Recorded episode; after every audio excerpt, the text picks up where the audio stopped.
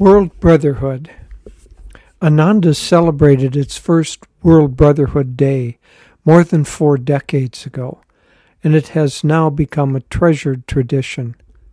Paramhansa Yogananda spoke often and forcefully about the need for people to recognize their kinship with one another. When Devi and I were honored in twenty seventeen as Global Peace Ambassadors at the United Nations in New York, we concluded our talk with Yogananda's Prayer for a United World. Quote, "May the heads of all countries and races be guided to understand that men of all nations are physically and spiritually one.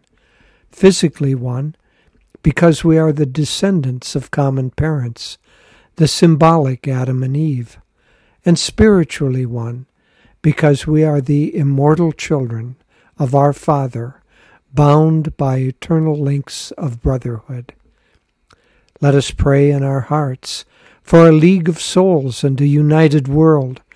Though we may seem divided by race, creed, color, class, and political prejudices, still, as children of the one God, we are able in our souls to feel brotherhood and world unity.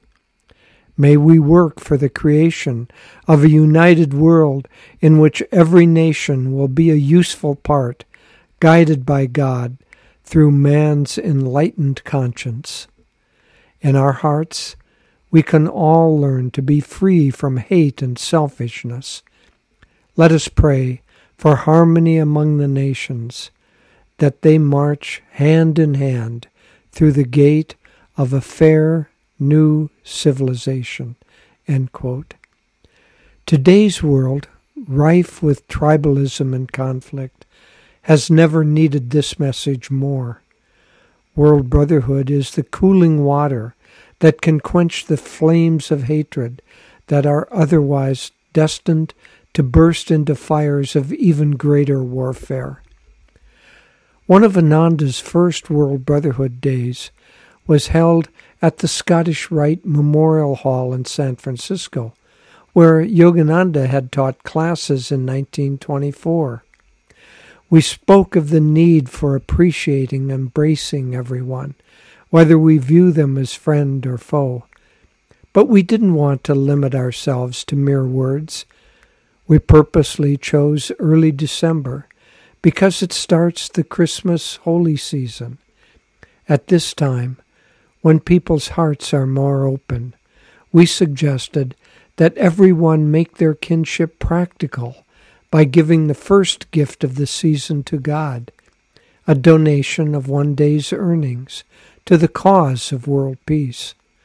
That tradition has endured all these years, and we celebrate this wonderful event once again this year. The essence of World Brotherhood and the essence of our spiritual path are the same: to seek unity, yoga, where others see only diversity.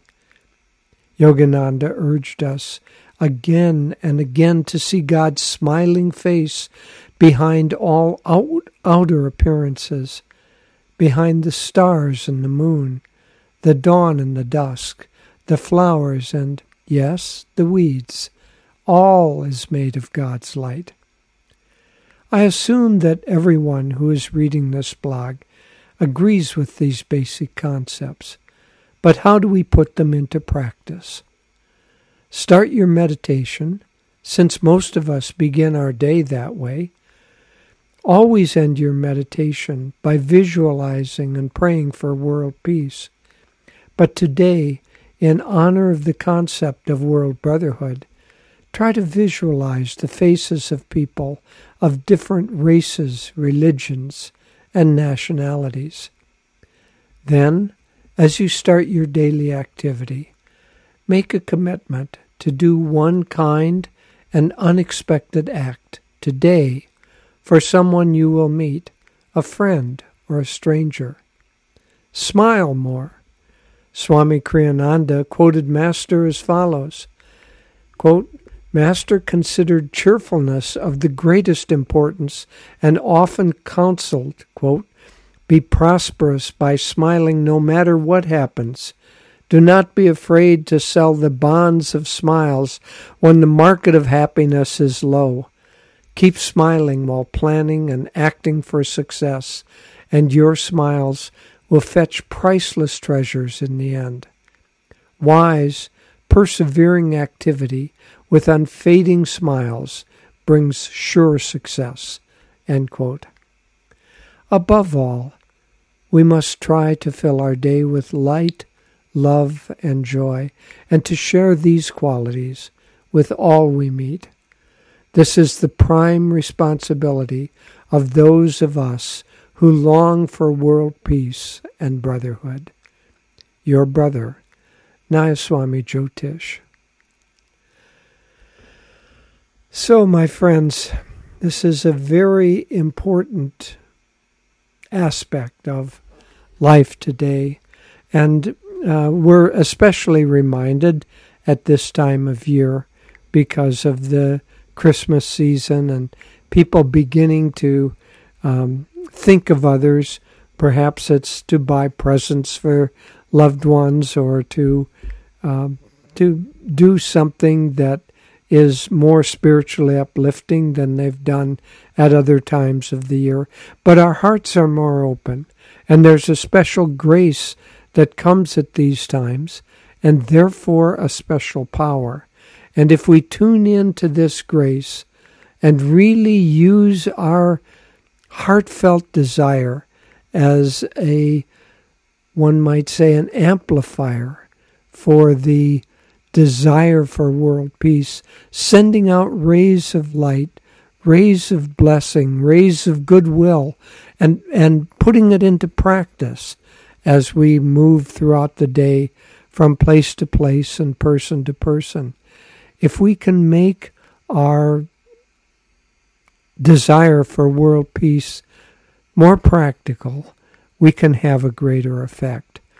As I said, at Ananda Village, and elsewhere throughout the Ananda world, um, we have continued this wonderful tradition of World Brotherhood Day. We will have it uh, a celebration, a ceremony, uh, this Sunday, and we will be at that time uh, gathered together, talking about uh, how Ananda is reaching out and bringing light and joy to people throughout the world. And as I said, we ask people who come to the ceremony to give one day's wages or whatever they can. Uh, the amount is actually less important than the desire to make practical your wish for world peace. And so uh, we would love to have you at least tune in mentally and spiritually to that outpouring of love and grace that our masters can use us as channels to bring into the world. God bless you.